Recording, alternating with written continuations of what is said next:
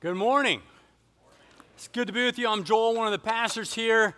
Next to last week, book of Exodus. We're going to jump into that today, so go ahead and get your Bible. Who's ready for the Word of God? Let's go. Um, this side of the room, that side of the room, God, may you bless them because you had no response whatsoever. Who's ready for the Word of God? We need to be more excited about the Word of God and Holy Spirit filling our life than anything else that we have. Hear me say it. And that's what we're striving for as believers because, as Pastor Dodd said earlier, we know that transformation is a continual process, not a one time event. So we're continually growing in our earnestness and our passion and our zeal for the Lord and wanting to learn of Him because we're so dumbfounded of what He's done for us and what that means for us as his children. So we get to dive into this today. Um, before we do so, I want to make sure I know that we um, can have some new people here and just give a quick summary of what's taking place because we've been in the book of Exodus for a while. Um, here are some things that we actually have, um, and they're out there for you at the cafe. If you walk out to the right hand side of the cafe, there's a big ledge. You can grab all of these resources. And these are the primary resources we gave you for the book of Exodus because you can have them for years to come. One speaks about the 10 plagues that are there in the book of Exodus, and even each of the gods, in each of the plagues, remember, the one true God is defeating a false God. Why? Because as I spoke about last week, the Israelites were polytheistic. They worshiped numerous gods, many gods, and yet we're to be monotheistic. Monotheism, worship of one God. And so this speaks about the plagues and even the gods that it was defeating. Another is speaking about the Ten Commandments or the Ten Words. Exodus chapter 20 right? The very first one is have no other gods before me.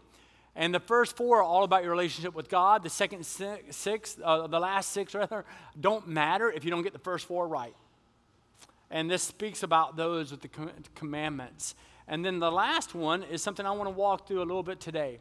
Is an outline of the book of Exodus and the movement of it because it's when you look overall, this is what the Word of God does. When you look at the movement of even the story of Exodus, we find ourselves. We, we find a picture of often who we are. Here's the Israelites. We know that they were in Egypt for 400 years. Doesn't mean that they were slaves for 400, 400 years. They didn't begin as slaves, they became slaves to other things. They became slaves to, to Pharaoh and to the Egyptian leaders. They, I think, became slaves to other things as well complacency and apathy. So, what you find here, and you can see this biblical progression and the outline on one of these that you can get later on that we passed out a couple months back, a few months back. But what you have, very simply, in the book of Exodus is this. I'm going to run through it very quick. You might want to try to write it down. Why? Because you know, if you write something down, four times more likely to remember it. When it comes to remembering the Word of God, we want to remember it. Okay? So here's Exodus chapter 1. You have the oppression of the people. You discover the oppression of the people, um, the Israelites there in Egypt. Um, you also discover very quickly in um, chapters 2 through 4, Moses encounters God and, in a really powerful way. Um, and then as a result, Moses goes back to Egypt after he had left uh, and he had gone into the wilderness because Pharaoh wanted to kill him because he killed an Egyptian. And he goes back and you discover the plagues, those plagues that I mentioned before, 10 of them. And then finally, Israel, they leave Egypt. They're like, okay, we're leaving. They leave and they go through the sea that God parted. Um, the Egyptian army follows, the, the, the water collapses in on them. And at that point, they are now in the wilderness. In Exodus chapter 13 through 18, it's a lot of them being in the wilderness. But not only the, uh, the, the people of God being in the wilderness, but they begin to rebel. Now, this is, listen to this because this is a theme God says, I'm going to deliver you. They say, okay, fine, we're in. God delivers, but because they don't like the way God delivers or the circumstances now in their life, they rebel against God. Remember, they're polytheistic. They're worshiping gods all the time, and now God's saying, no, it's only me. So they're having to learn a new way of life. If you surrender your heart truly to Jesus, you are not allowed to remain the same. You will have to learn a new way of functioning, a new way of life. And so the people begin to rebel.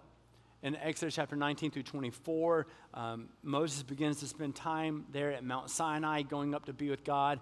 God gives them that instruction with the Ten Commandments, but also different laws and the covenant laws that he has in terms of what the people need to be doing.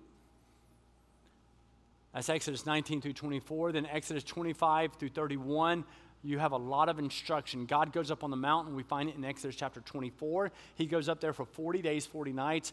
Part of the instruction he receives in 25 through 31 is about the tabernacle and who they should be and what should it look like for the high priest and all these instructions. Important things for us to learn.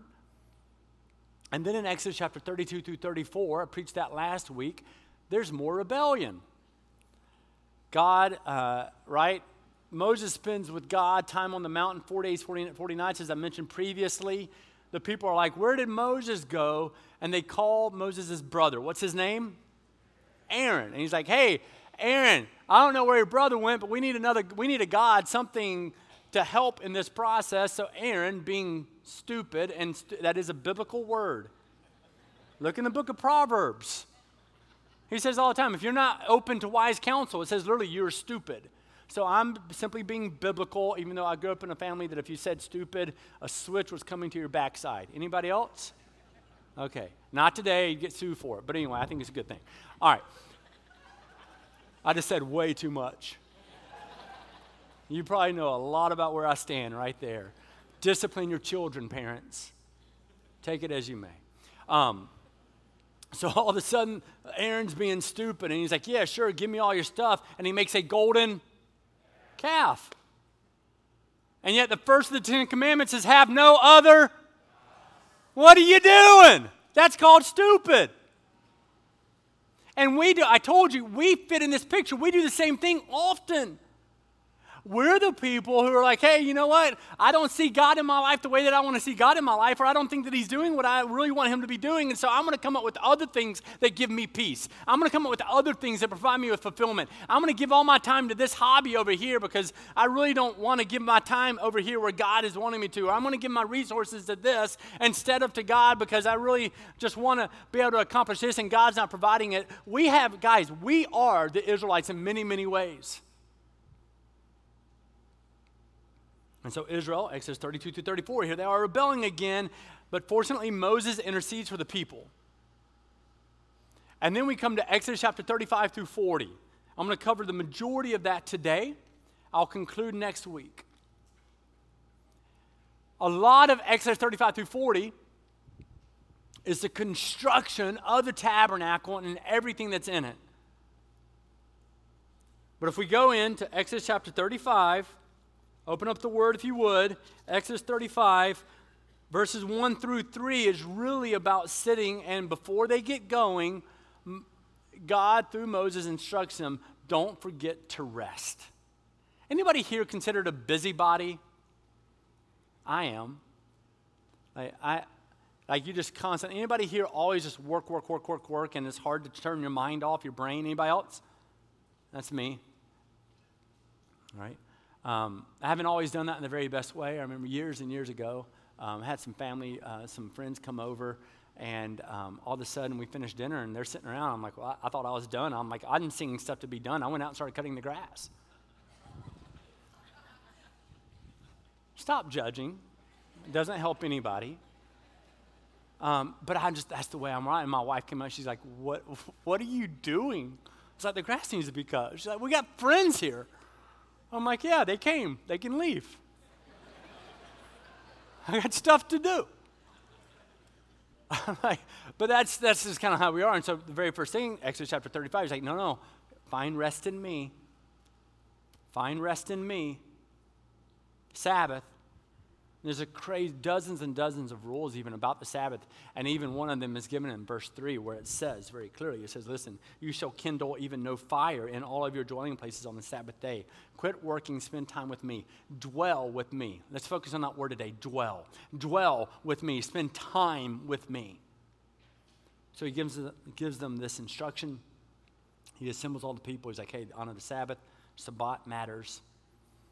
And then in verse 4 and following, he says, Moses said, Exodus 35, verse 4, Moses said to all the congregation of the people of Israel, This is the thing that the Lord has commanded. If you hear that, ears perk up. This is what the Lord has commanded. Ears perk up. Take from among you a contribution to the Lord.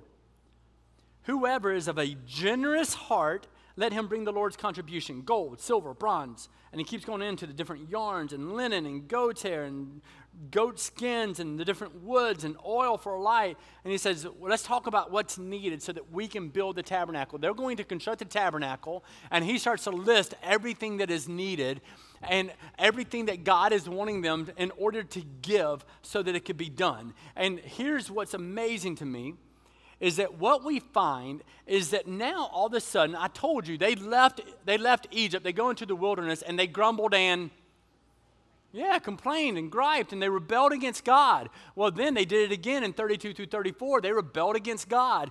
All of a sudden, you see a shift in the people. I love this because this is what can happen for us as a church, and this is also what can happen for us as individuals. There was a shift that happened in them. They were grumbling, they were complaining, they were rebelling against the Lord. And now, all of a sudden, in Exodus 35 through 40, what we see is the people actually begin to listen to what Moses is saying and what he has instructed of the people. And they start to do what they are instructed to do. And they're starting to be very generous. And they start to give of their time and their effort in order to construct the tabernacle. What was the difference? Why did all of a sudden, instead of going, no, no, no, I can't believe we have to do this, they go, okay.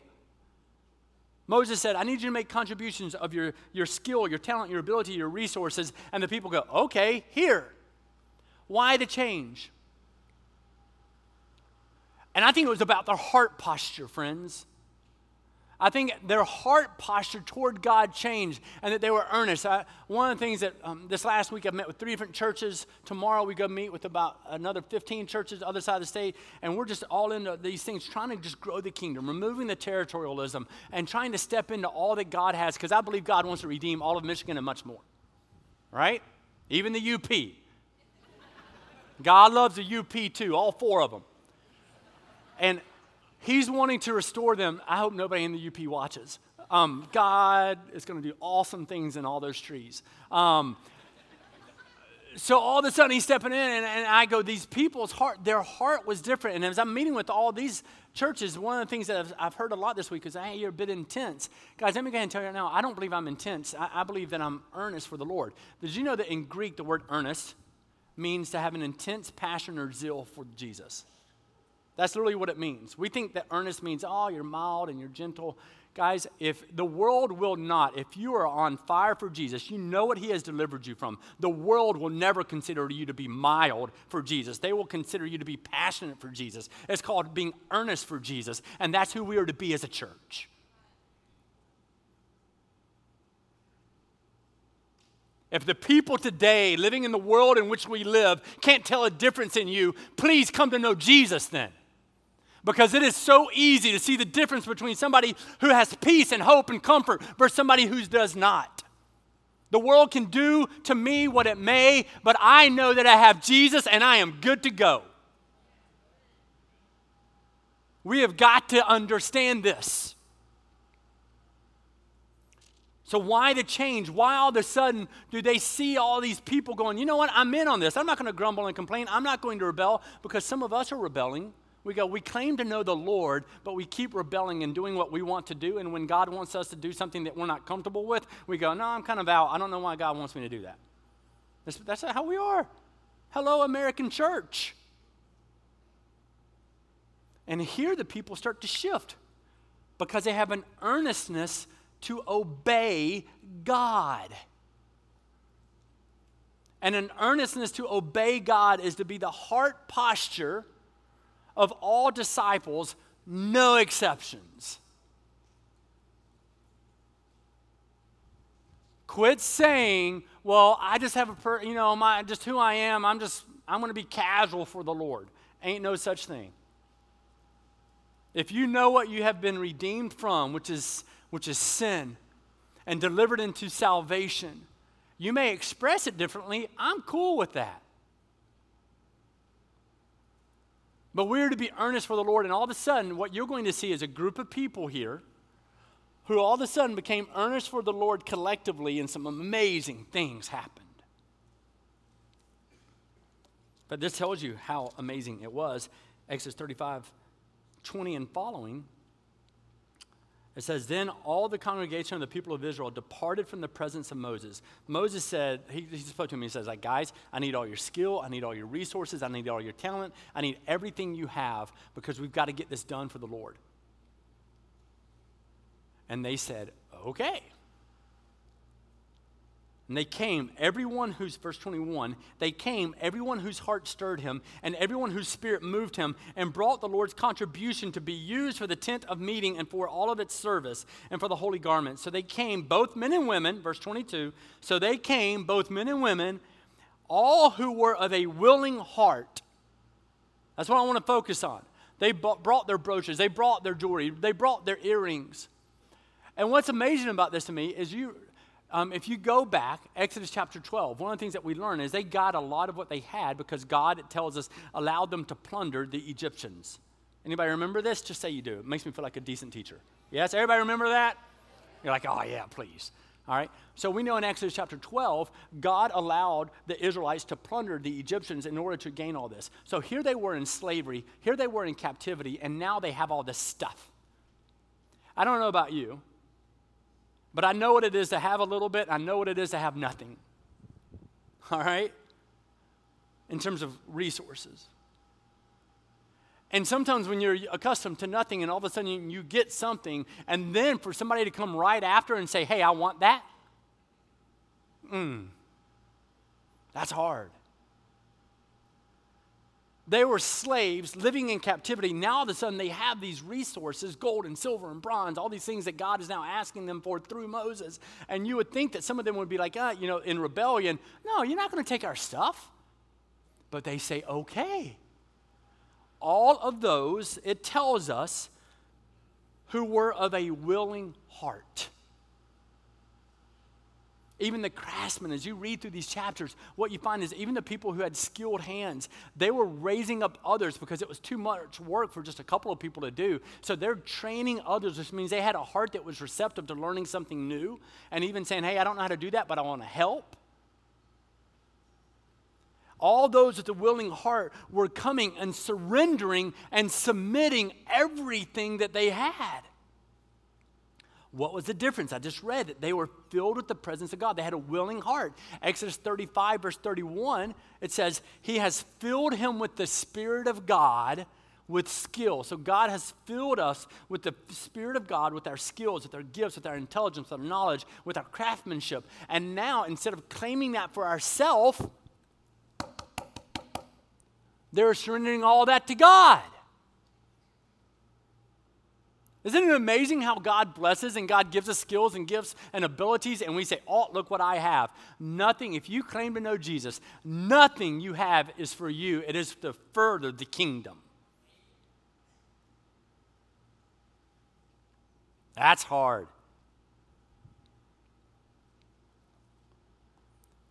And these aren't even being mandated. He doesn't like, you better do this. He says, hey, I need, guys, I just need you to do this. We got work to do. God asks us to do something, and I need you to come, and I need you to, to be free in your offering. I need you to be free in your giving of your gifts and your talents. And now, fortunately, the hearts are different than they were before, and they start to give. So much so, here's something that you've, have you ever heard a pastor stand on a stage and say, guys, you are giving so much of your energy and time and your talents, I need you to stop. Like, will you please stop writing so many checks? Anybody ever heard this before? I'm not going to say it right now.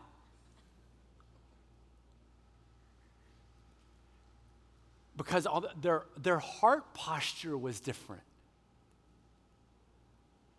and what God was asking for the people to do, they were so willing and open hearted. Their posture was so ready to actually be not rebellious, but to be open to God with their talents and their gifts and their resources. They're like, here, take it. And Moses, it tells us, Exodus 36, 6 through 7. So Moses gave command.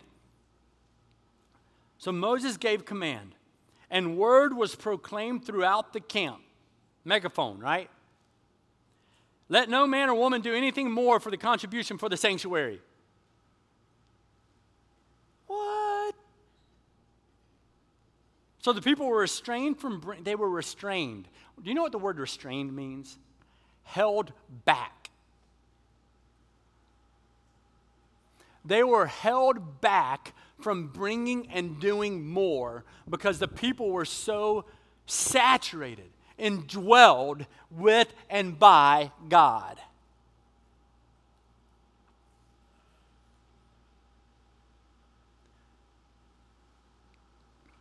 So I said, guys, you're, you're, going, is this a money, is this a money sermon? This is not a money sermon. This is about your gifts, your talents. Your, this is about a, this is an everything sermon and making us evaluate, is this who we are? Because I'll tell you, we, do we need more time and talent and your gifts? We do. We got a lot of work to do, friends. Everything from clearing woods out, come get free firewood, uh, everything from that to helping with sports ministry, everything from right now, we're praying about a new site not too far away. We're getting close on it. We need, just pray, pray, pray for that. And it's an opportunity where we don't need to build another one of these. I'm like, yes, please.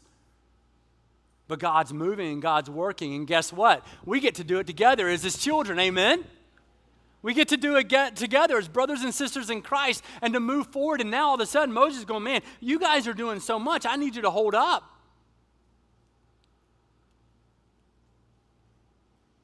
His spirit is there. Ezekiel, Ezekiel 36, 27 talks about the same thing that the Holy, that the Spirit filled them, and as a result, they did amazing things. It, it calls them to walk in his statutes and his commands.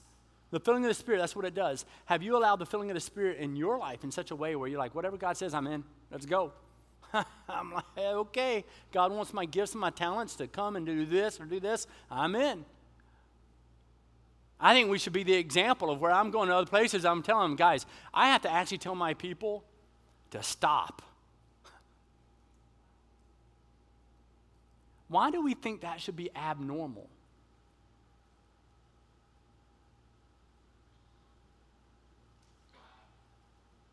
Why should that not be normal for a body of believers who have surrendered their lives to Jesus?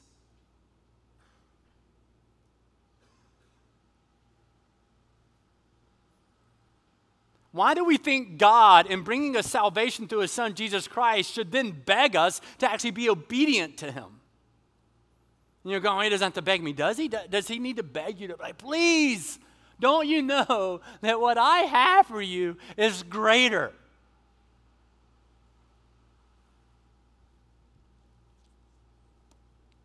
So all this is unfolding in verse uh, chapter 35 and chapter 36 is all about this. And they just begin, they bring everything. It's remarkable to see. And then in uh, Exodus chapter 37, 38, and 39, you see a lot of the construction. Exodus chapter 37, it's all about them constructing the ark and the table and the lampstand and the altar of incense. These very things that Moses was given word about in the, at the, uh, up on Mount Sinai at the end of chapters 20, 27, 28, 29, 30. Exodus chapter 20, uh, 38 is all about the construction of the altar for burnt offerings and the bronze basin and the courtyard and its continued work on the tabernacle. Exodus chapter 39 is about making the priestly garments that had been given instruction on. And then we start to see the completion of the tabernacle. God fills, this is what God was doing. God filled the artisans and the craftsmen so that they could create, use their abilities and their talents.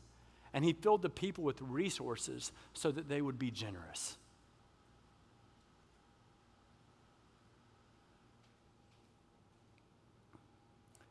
To the point again of where they had to be restrained in what they were bringing.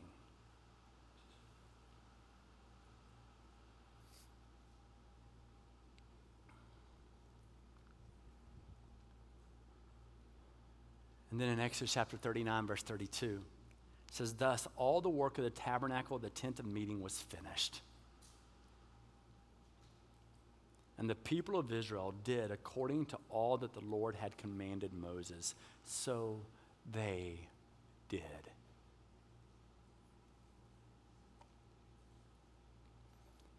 So we go back and we go, here are the people of God. Just leave this up if we could, because here are the people of God. God delivers them, they rebel. Anybody here ever rebelled from God in your life? Anybody raise a hand? We all have. If you've ever sinned, sin is separation from God. That's what it creates. That's you rebelling against God, whether it be in a small way or in a huge way. It doesn't matter. Everybody raise your hand if you would. It's class participation. We've all rebelled against God somehow. Stop judging the degree of somebody else's rebellion and start, start begging them to walk more intimately with the Father. How about that? Can we do that? We're all broken, we're all jacked up, and yet God loves us. And so let's go back to this verse if we could, because this is what I want us to see. All of a sudden, it says, The work of the tabernacle, the tent of meeting was finished, and the people of Israel did according to all that the Lord had commanded. The people of Israel, the people of God, if you're a child of God, say amen. amen. The people of God the people of Israel did according to all that the Lord had commanded. Whatever God says goes. They had that posture all of a sudden. And as a result, in about four or five months, that was the time period of the construction of the temple. It was at the end of the first year of them leaving Egypt. The first six, seven months are walking around everywhere. They come to Mount Sinai for 40 days, gives all these instructions to Moses on the mountain, and now he comes down. he says, This is what I want us to do. And for about four or five months now, at the end of that first year, they build this tabernacle and they do it quickly. They do it in a remarkable way because they all came together. And if we would spend our time simply coming together, being obedient to the will of God, people would have a different impression of what the church is. We are here to serve and to wash the feet of a broken world because that's what Christ did for us. And they came, and anything God said, He commanded, they said, I'm in.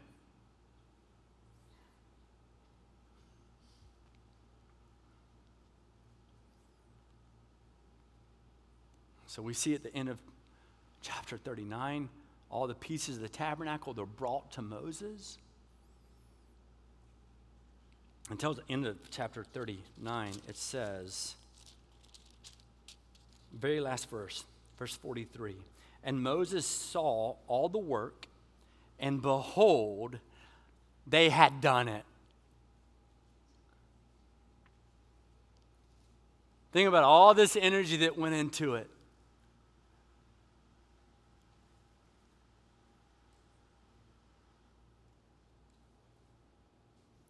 Moses saw, saw all the work, and behold, they had done it. Everybody say, they had done it. As the Lord had commanded, so had they done it. They did it. Because they came together knowing and hearing from God, and it says then that Moses blessed them.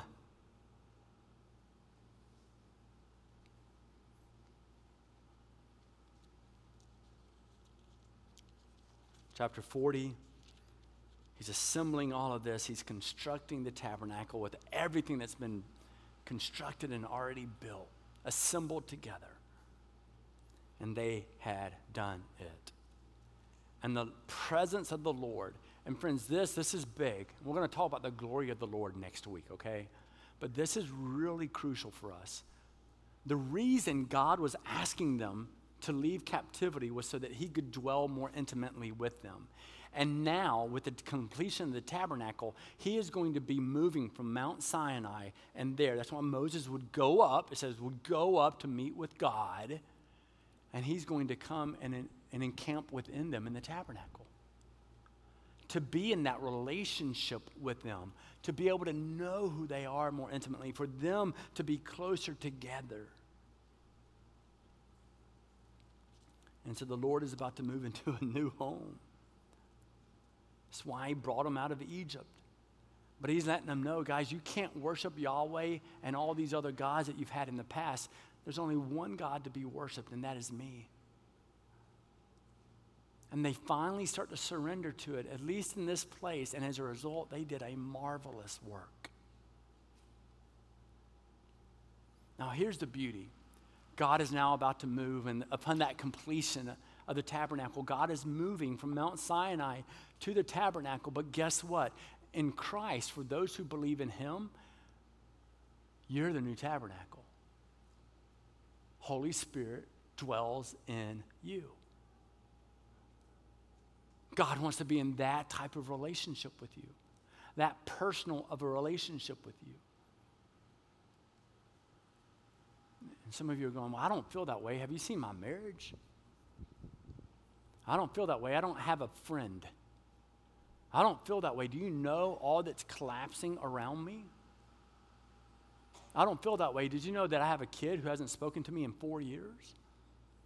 Well, I don't feel that way. Do you not understand that I, have been trying, trying for eight years to have a child and I can't? And I don't have the money to adopt? And you're going, I don't feel that way. Hear me say now, even in the midst of brokenness, God desires to dwell in you. That's called hope.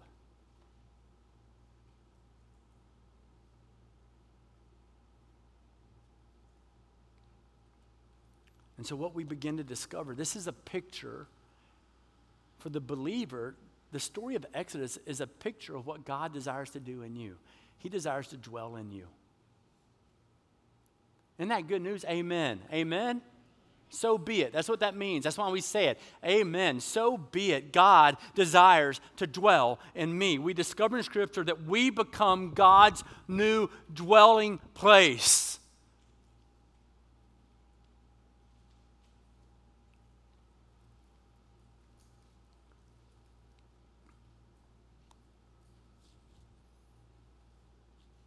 So here's a summary.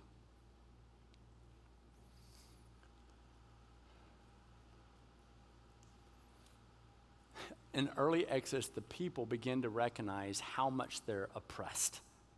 It says that, chapter 1. It talks about their oppression. If you live according to sin, if you live according to the ways of the world, you are oppressed whether you know it or not. You're going to have to just keep chasing other things to try to find fulfillment over and over again. You're actually slave to those things. They recognize their captivity, but God begins to move. And finally, at the end of the book, the people stop grumbling and complaining enough to simply become obedient to God. If the people of the church today would spend more time being obedient and less time grumbling, we would have a different church.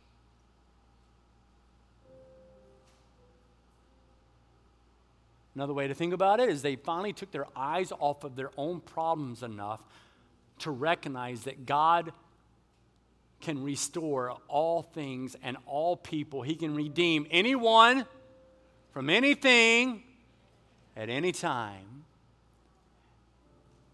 So finally, the people begin to simply surrender to God, to, to submit to God. They began to listen to leadership we hate listening to leadership because, like, I'm my own person. If you are a believer in Jesus Christ, you are no longer your own person, you belong to Him. So if you're all about, look at me, this is my life, I'm going to do what I do, there is no more doing what you do. There is doing what God desires of you so that the kingdom can grow so people can encounter Him. Do we get that? Yes or no?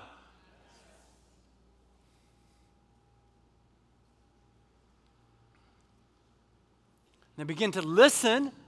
And so, you know what they do as a result of listening and going, I'm going to submit, I'm going to surrender. And they begin to work hard together. They begin to give generously to where it's like, no more, guys, no more, guys.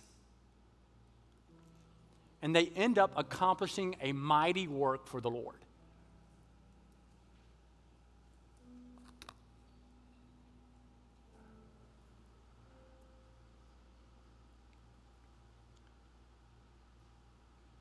Friends, God wants to do so much with this church because it's His. Amen?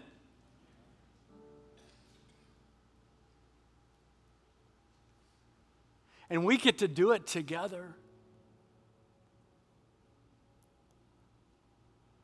But the church can never be what God designed for it to be without individuals first saying, I submit, I surrender. I no longer want to claim self. I want to surrender self. I don't want to rebel anymore. And let's be honest, some of you have rebelled.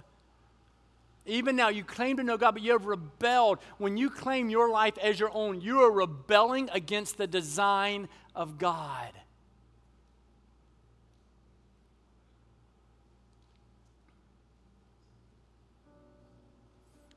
And as we close, I think the question for me is do we resist God's movement?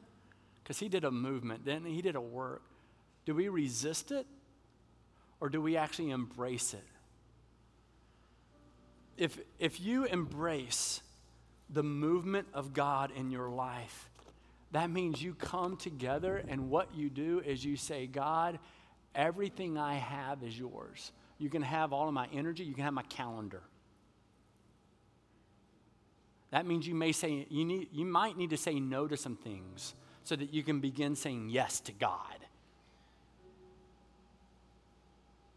It's not, well, this is my life, where can I plug God in? It's now God's life.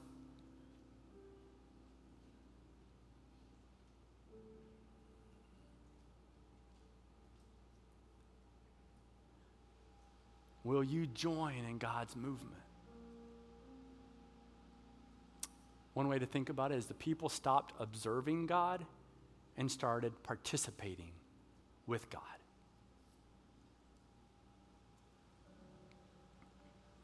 So, Lord, I thank you for this church. I thank you that we can be a people who submit to you and surrender to you. And I thank you, God, for these brothers and sisters, and some of them have rebelled against you, but every single one of them, I don't care what they've done in their past, every single one of them, may they recognize that there is always hope in the name of Jesus Christ. May they walk away with that encouragement of knowing that they can now participate in a movement that is far greater than them. And may we be eager to not miss out. In Christ's name. Amen.